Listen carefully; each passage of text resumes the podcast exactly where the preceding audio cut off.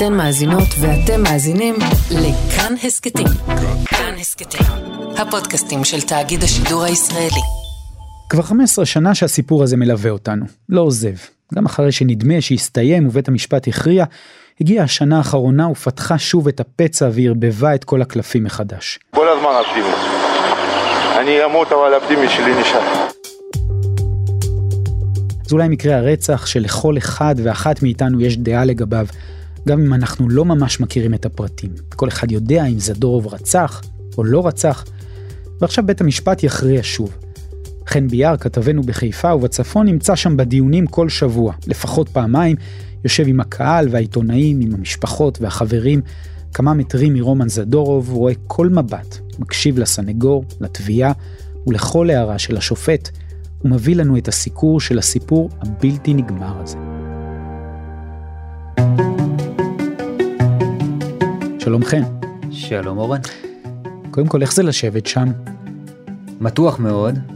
אנחנו מדברים בסוף על אולם לא גדול במיוחד, זה בקומה הראשונה של בית המשפט המחוזי בנצרת, שתי שורות בקהל יש בסך הכל, זדורוב תמיד יושב בשורה הראשונה מצד ימין, אחרי הסנגור שלו ירום הלוי, לצידו יש את המפקחים, אלו שתמיד צריכים להיות איתו, לפי תנאי השחרור שלו, זה בעצם קרובי משפחה, אולגה אשתו גם כמעט תמיד נמצאת שם לצידו, מסביבם יש קבוצת תומכים, שזה אנשים תומכים של מי? שלו? של זדורוב כן אנשים מי? סקרנים תקרא להם אנשים מן היישוב כל אחד אתה יודע ו- וחייו שהתקבצו בסקרנות שלהם סביב המקרה הזה והם מאמינים בחפותו של זדורוב והולכים איתו חלקם מגיעים כמעט לכל הדיונים הוא מגיב בכלל? רגילה הרגשה. מה יכול להרגיש בן אדם שלא עשה שום דבר? רגיל. הוא עצמו יושב מאוד מאוד קשוב אתה גם רואה מדי פעם שאם מקרינים משהו על המסך אז הוא ככה מזדקף ונמתח בשביל לראות ונראה שהוא עוקב בדריכות אחרי מה שקורה אבל אתה כמעט לא רואה שריר זז בפנים שלו. לא תזהה רגשות לא תזהה הבעה אם היה איזשהו דיון שהוא טוב במיוחד להגנה אז אולי אחרי זה אחרי הדיון תראה אותו קצת מדבר עם עורך הדין אז אולי קצת מסגיר איזושהי שביעות רצון לא הבנתי הרבה דברים מזה, אבל... הרגשה טובה. אבל רוב הזמן פנים חתומות לגמרי. אתה רואה גם את היחסים בין אה, ההגנה לתביעה שהם קשים מאוד יש כמעט בכל דיון חילופי דברים לפעמים קשים לפעמים ממש מכוערים אה, על סף אובדן השליטה וזה קורה כמעט כל פעם. ויש לך מצד אחד את עורך הדין ירום הלוי שהוא כבר שש שנים לטענתו בהתנדבות מייצג את רומן זדורוב אמרתי את זה שנים כשאני מטפל ברומן. פרקליטות בורחת מבשורה. מאוד מאוד חי את המשפט מאוד מאוד תיאטרלי באופן שבו הוא מציג את הדברים ומתנהל בתוך האולם ציפיות יש, כן. מה אין? שיראו שהתיק הזה מפורק. מהצד השני חמישה פרקליטים מהמובחרים ביותר הביאו אותם מכל המחוזות בארץ הדרים טים אחד השופטים כינה אותם במהלך המשפט וגם הם התגייסו למטרה הזאת. אתה רואה שמבחינת כולם יש כאן הרבה מאוד שמונח על הכף ומרגישים את זה בכל רגע כולל אגב אותם אה, סקרנים ואנשים שאתה יודע עוזבים את, ה, את היום יום שלהם אחד נהג הסעות אה, כל אחד וה, וה- והעולם שלו שהם לא אנשים מה, שמגיעים מהתחום הזה אבל משהו בתיק הזה ריתק אותם והם עוזבים את הכל ומתייצבים פעמיים בשבוע בבית המשפט בשביל לראות מקרוב מה קורה שם בפנים. וגם אימא של תאיר, זיכרונה לברכה, אילנה רדה יושבת שם, נכון? כן, היא, היא- מגיעה לכל דיון? מגיע כמעט לכל הדיונים היא יושבת במרכז האולם גם אה, איתה יש איזושהי קבוצה של אנשים שהולכים איתה שהם לא בני משפחה אבל זה אנשים שמתעניינים בפרשה והתחילו ללוות אותה במהלך הדרך וגם חלקם מבצעים איזושהי חקירה עצמאית של מה שקרה שם. מאוד מאוד קשובה מאוד אה, מתוחה מגיבה לא פעם מעירה הערות ביניים היא בעצם היחידה באולם שהשופטים מאפשרים לה ככה לשחרר ו- ולהגיד את כל מה שהיא חושבת. כשאני צורחת במשפט והם אומרים לי כאילו תסתמי את הפה, אני מצפה מכם במיוחד שלא תעירו הערה אחת. אתם צריכות אתה רואה לא פעם שיש הרבה מאוד דברים שמרגיזים אותה, בעיקר כשזה נוגע לכל מיני ליקויים שהיו בחקירה, תתבייש לך. את כועסת עליו? בעיקר כשזה נוגע לדמויות שהיא אה, מכירה ויש אה, איזשהו סימן שאלה סביב התפקוד שלהם בפרשה הזאת. הרגיז אותי מההתחלה, הוא חתיכת שקרן, שוטר עבריין שעשה את כל העבירות הפליליות בתיק הזה. אני לא מקנא בה, בוודאי לא אחרי מה שהיא עברה, אבל לשבת שוב זה כמעט בלתי נתפס, תחשוב על זה, לשבת כל כך הרבה שנים אחרי. ולשמוע את הכל מחדש, את התיאורים הקשים האלה, מוציאים את הג'ינס של תאיר זכרה לברכה, מראות ותיאורים שהם לא קשים לשמיעה לכל אחד ובוודאי לא בעבורה אחרי כל כך הרבה שנים. בוא ניכנס רגע לתוך המשפט הזה, שנפתח עכשיו מחדש. קודם כל, מה מצב יחסי הכוחות בכלל, אם, אם אפשר לשאול דבר כזה? אם יש איזשהו צד ככה שיש לו יתרון מסוים? תראה, יש אזהרה נדרשת, אני חושב, במצבים מהסוג הזה, שזה באמת לנתח יחסי כוחות תוך כדי משפט שמתנהל, זה מסוכן עד אה, לא אחראי. אבל כאן אני חושב שכן יש איזושהי סיטואציה מיוחדת, אנחנו נמצאים במשפט חוזר אחרי 15 שנים, וזה כן נותן לנו כלים להגיד משהו על מה שקורה, ודעתי הצנועה בשלב הזה היא שהפרקליטות מתקשה מאוד להוכיח את הטיעונים שלה, לפחות בינתיים. בוא נגיד שהם בוודאי היו שמחים להיות במקום אחר ושזה יתנהל אחרת. ולאותם טיעונים או שזה דברים שהם מחזקים או דברים חדשים שהם פתאום מעלים? אז יש באמת את הכללים של המשפט החוזר שמצד אחד הכל נפתח מחדש אנחנו מנהלים את כל התיק מההתחלה זה אומר שהכל על השולחן מרגע הרצח ועד להגשת כתב האישום המעצר של זדורוב החקירה ההודעה שלו בפני המדובב בפני החוקרים השחזור אה, עבודת הזיהוי הפלילי בזירה המומחים הכל הכל נפתח מחדש. אבל מצד שני יש בכל זאת את הראיות שבגללן הגענו למשפט החוזר וזה בעיקר שתי ראיות שהמרכזית שבהן היא מה שזכה לכינוי סוגיית תביעות הנעל הזרות, שאלת המחלץ האלמוני. תכף נגיע לזה. זה לב המחלוקת ובסוף הכל אני חושב יקום ויפול על השאלות האלה. אבל ברגע שהפרקליטות עדיין לא הגיעה למשוכה הגבוהה ביותר שהיא צריכה לצלוח וכבר כשאתה מסתכל על רשימת הראיות שהיא הציגה יש שם איזה כוכבית 2 שאתה יכול לסמן וראיה אחת שאולי אפשר למחוק לגמרי מהרשימה אז זה לא המצב שבו הם היו רוצים להיות בשלב הזה. ו- וכאן עולה בעצם השאלה כי זה בעצם תיק שהתנהל לפני 15 שנה. איך אפשר לנהל אותו שוב כלומר אני מדבר מבחינת קודם כל לא כולם בחיים לא כל אלה שחקרו את התיק הזה נמצאים בחיים. נכון. ומבחינת הזיכרון והעדים ואולי גם ראיות שלא נשמרו כמו שהם היו לפני 15 איך בכלל אפשר לנהל כזה תיק. זה באמת משהו שהוא מאוד מאוד נדיר ומתמודדים איתו כאן ואחת השאלות הבאמת גדולות כמה משקל עוד מעט ניגע גם בנקודות ספציפיות כמה משקל השופטים ייתנו לבן אדם שמגיע ופתאום אומר משהו שהוא זוכר מלפני 15 שנים שהוא לא אמר בשום הזדמנות בעבר לא בחקירת המשטרה לא נקרא להעיד במשפטים הקודמים ובעצם פעם ראשונה על דוכן העדים שולף איזשהו פרט שהוא על פניו עלול להיות מאוד מאוד משמעותי. אגב שזה פרט שיכול להיות שהוא קרה אחר כך לך תדע אם זה באמת בזיכרון שלו או בזיכרון של הסיקור הרי הרצח הזה סוכר כל כך הרבה כל כך הרבה שנים וכל כך הרבה זוויות והתגלגל עם כל כך הרבה סיפורים ש, שהכל יכול גם להתערבב. ובאמת השאלה כמה משקל השופטים ייתנו לעניין הזיכרון זה גם מחזק את העמדה שלי שבסוף למרות שאנחנו נחשפים כאן להרבה פרטים ועולים דברים חדשים ויש סימני שאלה חדשים בסוף זה יוכרע על הראיות שבגללן השופט העליון בדימוס מלצר קבע שצריך לנהל את המשפט הזה עוד פעם ולא בהכרח על כל מה שמסביב.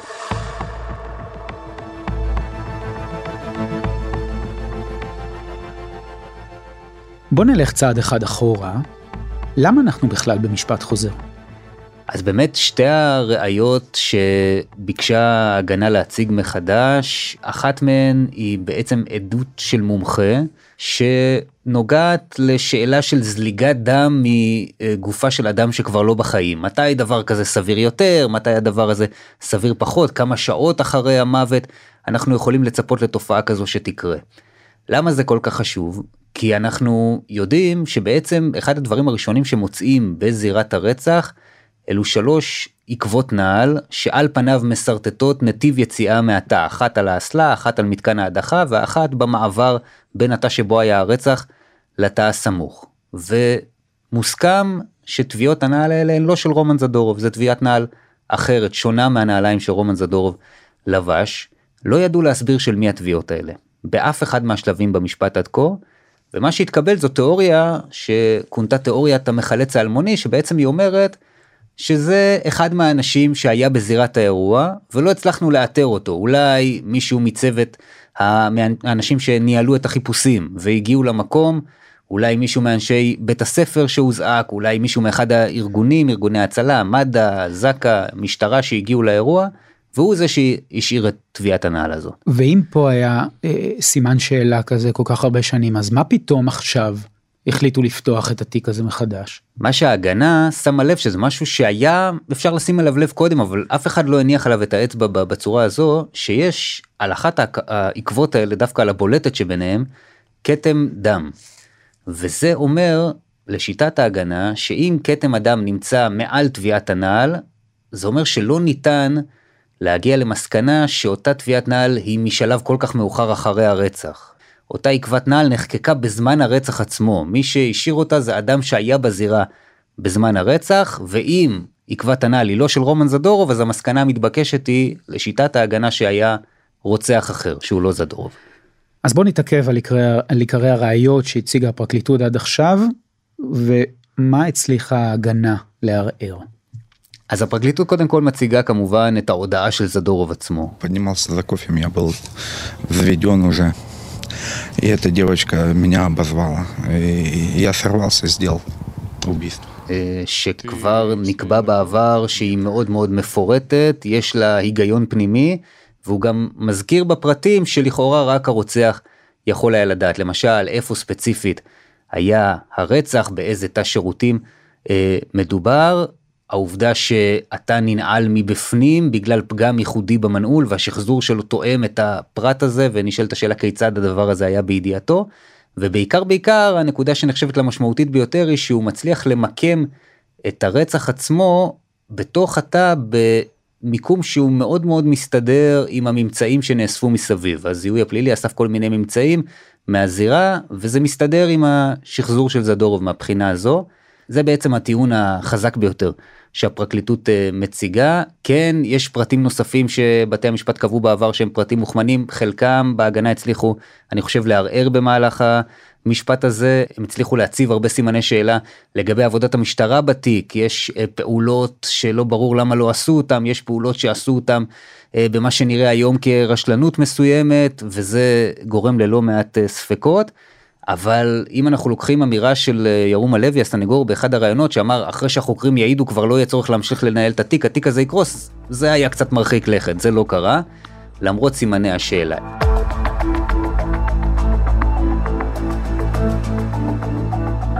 איפה כן הצליחו לערער מאוד uh, ראייה של התביעה בשאלת עקבת הנעל על מכנס הג'ינס של תאיר ראדה זכרה לברכה בכל המשפטים עד כה הוצג זיהוי של עקבת נעל של רומן זדורוב על הג'ינס של תאירדה, הביאו עדות מומחה שזיהה את העקבה שלו שם על הג'ינס, זו הייתה ראייה סופר חשובה במשפט הראשון. לאחר מכן בעליון קצת אה, הורידו חלק מהשופטים מהמשקל של אותה ראייה, אבל עדיין היא נשארה מאוד מאוד משמעותית בפסיקות שלהם, והפעם היה סרט אחר לגמרי, אתה יושב, שלושה ימים נחקר אותו עד מומחה ואתה רואה שהשופטים פשוט לא מתרשמים, לא משתכנעים ממה שהוא מציג, לא מתרשמים מהעבודה שלו, לא חושבים שהממצאים האלה אה, יכולים לשמש אותם, לפסוק כאן ברמה של מעבר לספק סביר. כלומר הם אומרים יכול להיות שתביעת הנעל הזאת היא לא של רומן, זדורוב, של מישהו אחר, הם, אולי. הם אומרים זו עקבת נעל, אנחנו מבינים שיש כאן עקבת נעל על הג'ינס, אבל לא השתכנענו שזו עקבת הנעל של זדורוב.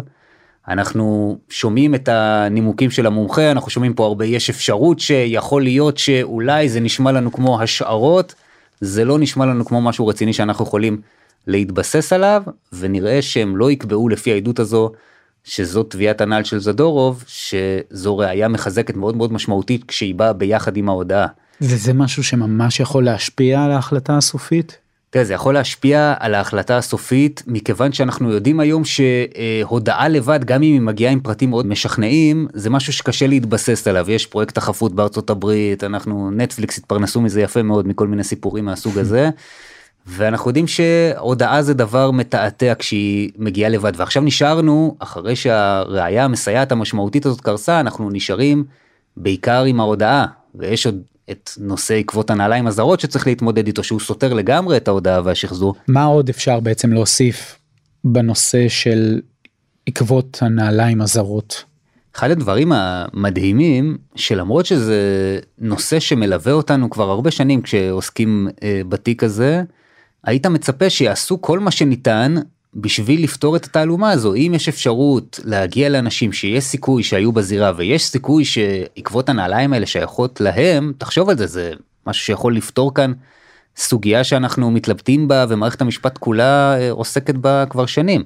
היית מצפה שיעשו הכל ומתברר שזה לא בדיוק היה ככה כי אנחנו רואים במשפט כבר פעמיים מגיעים אנשים להעיד מעידים שהם היו בזירה. אחד אב בית של בית הספר אחד רופא שהגיע לחתום על תעודת הפטירה שואלים אותם אספו את הנעליים שלכם? לא לא אספו לא בדקו וזה מעורר הרבה מאוד סימני שאלה באחד העדים אפילו מספר שהתקשרו אליו יום אחד מתחנת קצרין אחרי הרצח אמרו לו תשמע אנחנו צריכים היית בזירה אנחנו צריכים את הנעליים שלך.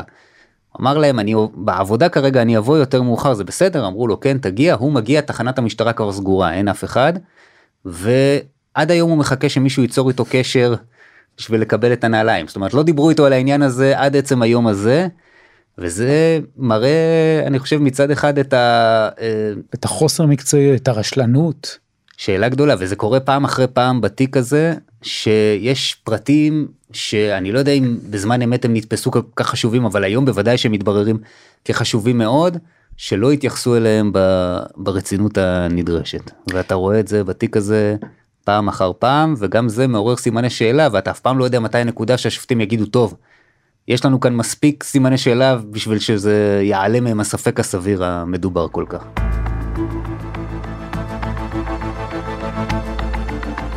יש סיכוי שנקבל עוד טוויסט בכלל בעלילה המפותלת הזאת משהו שיטרוף את הקלפים?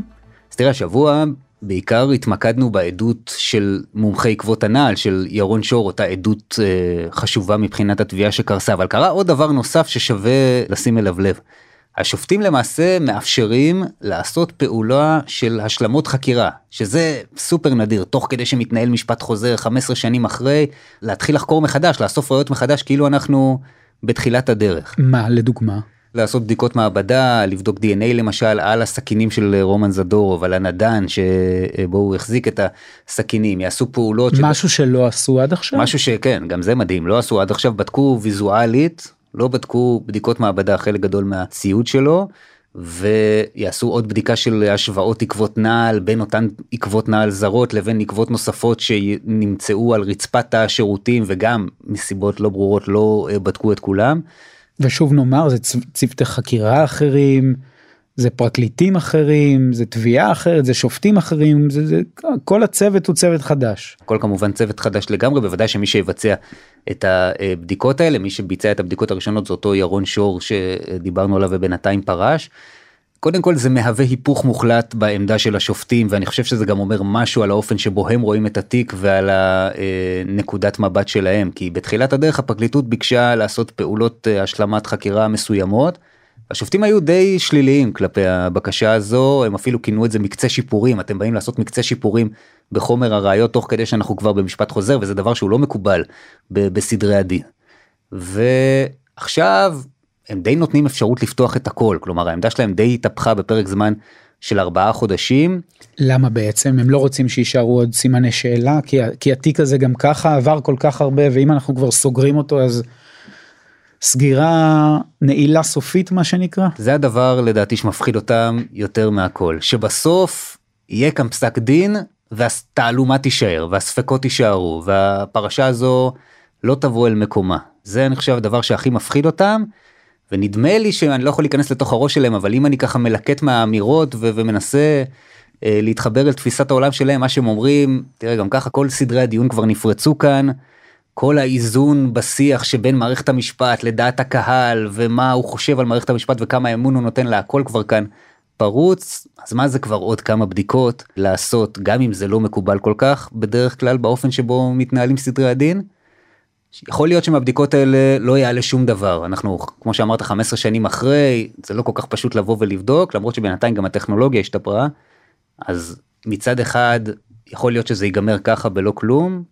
מצד שני זה גם משהו שכן פתאום יכול לבוא ולטרוף את הקלפים. תאר לך שמוצאים איזה שהם שרידי DNA על אחד החפצים, תאר לך שפתאום יש איזה ממצא שהופך את הקרע על פיה, זה משהו שהוא יכול לקרות, זה לא בלתי מבוטל. עכשיו אתה רואה את זה גם אה, אצל אילנה רדה למשל, שהיא אומרת שהיא חווה את השופטים אחרת לגמרי, והיא כבר ראתה כמה וכמה ערכאות שדנו בתיק הזה, והיא חווה את השופטים אחרת לגמרי מכל הרכב שופטים שדן בתיק הזה עד היום. אני רוצה לנשק את האדמה שהשופטים האלה עומדים עליה. סוף סוף הם רואים בעין צודקת, ישרה והוגנת, ורואים את הדברים שאנחנו 15 שנה זועקים. וגם כשיושבים באולם אפשר להתרשם מהאופן שבו הם מקשים והם שואלים שאלות בעצמם והם מאוד מאוד אקטיביים בתהליך, לא יושבים רק ונותנים לעורכי הדין לעשות את העבודה, אלא כשיש נקודה שחשובה להם הם מקשים ושואלים ולא מרפים עד שהם מקבלים את התשובה או לא מקבלים את התשובה. וניכר שגם אפילו אילנה רדה שיושבת באולם מרגישה שהתיק הזה מתנהל אחרת מה, מהבחינה הזאת. ובכן, מה לגבי א' ק', אולה קרבצ'נקו? איפה היא נכנסת לסיפור? נזכיר שבתחילת המשפט הפרקליטות נקטה אותה מכל חשד, והשם שלה עדיין עולה במשפט הזה. קודם כל היא אמורה להגיע כעדה בחודש הבא ולהיחקר חמש ישיבות פחות או יותר רובן יהיו בדלתיים סגורות אבל אנחנו בכל זאת ככל שיעלו דברים מהותיים בעדות שלה אז אנחנו כן כנראה נוכל להיחשף ולדעת מה היה שם. היא באופן רשמי באמת אחרי שהתיק נגדה היה פתוח אה, די הרבה זמן מבלי שבוצעה כל פעולת חקירה נגדה או משהו כזה אבל התיק עדיין נשאר פתוח ובינתיים השיח הציבורי סביבה הלך וגדל הרבה מאוד אנשים האשימו אותה ממש בביצוע הרצח האשימו שאותן תביעות נעליים שדיברנו עליהן כל כך הרבה בעצם שייכות לה. ובעיני ארום הלוי הסנגור והוא אומר את זה בפה מלא אה, הכי ברור שאפשר בתוך אולם בית המשפט א' ק' אולה קרבצ'נקו היא הרוצחת של תאירדה וגם אה, א' ק' הולכת אה, לתבוע אותו בגין האמירות האלה. ואני לא מפחד משום תביעה כי אני אומר את האמת א' ק' רצחה ועורכי הדין שלה ברוב חוצפתם הגישו בקשה לבית משפט שהעדות שלה יינתן צו איסור פרסום על העדות. וגם לפעול נגדו בתוך, uh, במערכת המשמעתית של uh, עורכי הדין, גם uh, לקבוע שזה לשון הרע, מה שהוא עושה כאן, אבל בעיניו היא הרוצחת, ודיברנו קודם על כך שנאמר לא פעם שאחרי עדויות החוקרים לא יהיה צריך להמשיך את התיק, אז עכשיו האמירה שבדרך כלל אנחנו שומעים זה שאחרי שא' ק' תעיד אז לא יהיה בכלל סיבה להמשיך את התיק הזה כי אנחנו נמצא מי הרוצח. אז היא עדיין משחקת כאן תפקיד אה, חשוב בטח בשיח מסביב למשפט ובעיני ההגנה היא מפתח שיכול גם להכריע את המשפט הזה. מצד שני הפרקליטות המשטרה בעיניהם כל הדבר הזה הוא בטל בשישים בכלל רצף של טעויות. היא לא חשודה אפילו. היא לא חשודה למרות שעדיין אפשר לשאול אם ככה למה לקח כל כך הרבה זמן עד שסגרו את התיק באופן רשמי שזו באמת שאלה שאין לא קיבלנו עליה תשובה ברורה. אבל אה, מבחינתה מדובר ב, באמת ברצף של טעויות מצערות שהביאו בכלל אישה אה, חפה מפשע לסיטואציה הזו שהיא צריכה לבוא ולהגיד זה לא אני ולתבוע ולהיקלע למצב הלא נעים הזה. ומעניין באמת האם סוף המשפט הזה יהיה גם באמת סוף פסוק לפרשה הזאת, או שאנחנו צפויים לעוד הרבה שנים מעבר. שאלה גדולה. לא ברור. חושב שאת הספקות תמיד יהיה מי שיתדלק, אה, האם זו סוף הדרך המשפטית תהיה, אני חושב שזה גם תלוי מאוד מה תהיה התוצאה. אם זדורוב יורשע אין לי ספק שיהיה ערעור נוסף, אם זדורוב יזוכה, שאלה גדולה. חן ביאר, תודה רבה לך. תודה רבה. היה מרתק. אתם האזנתם לפרק של עוד יום, העורך הוא דניאל אופיר, עיצוב קול ומיקס רחל רפאלי, ביצוע טכני ז'אנה יגל. אם היה לכם מעניין, נשמח אם תשתפו את הפרק. אם יש לכם הערות על מה שאמרנו, אתם מוזמנים ומוזמנות לכתוב בקבוצת כאן הסכתים בפייסבוק. תוכלו לכתוב גם בחשבון שלי, אורן אהרוני בפייסבוק או בטוויטר. פרקים חדשים של עוד יום עולים בימי ראשון, שלישי וחמישי. את כולם וגם הסכתים נוספים מבית כאן תוכלו למצוא באפליקציית הפודקאסטים האהובה עליכם, באתר שלנו וגם בספוטיפיי. אני אורן אהרוני, נשתמע.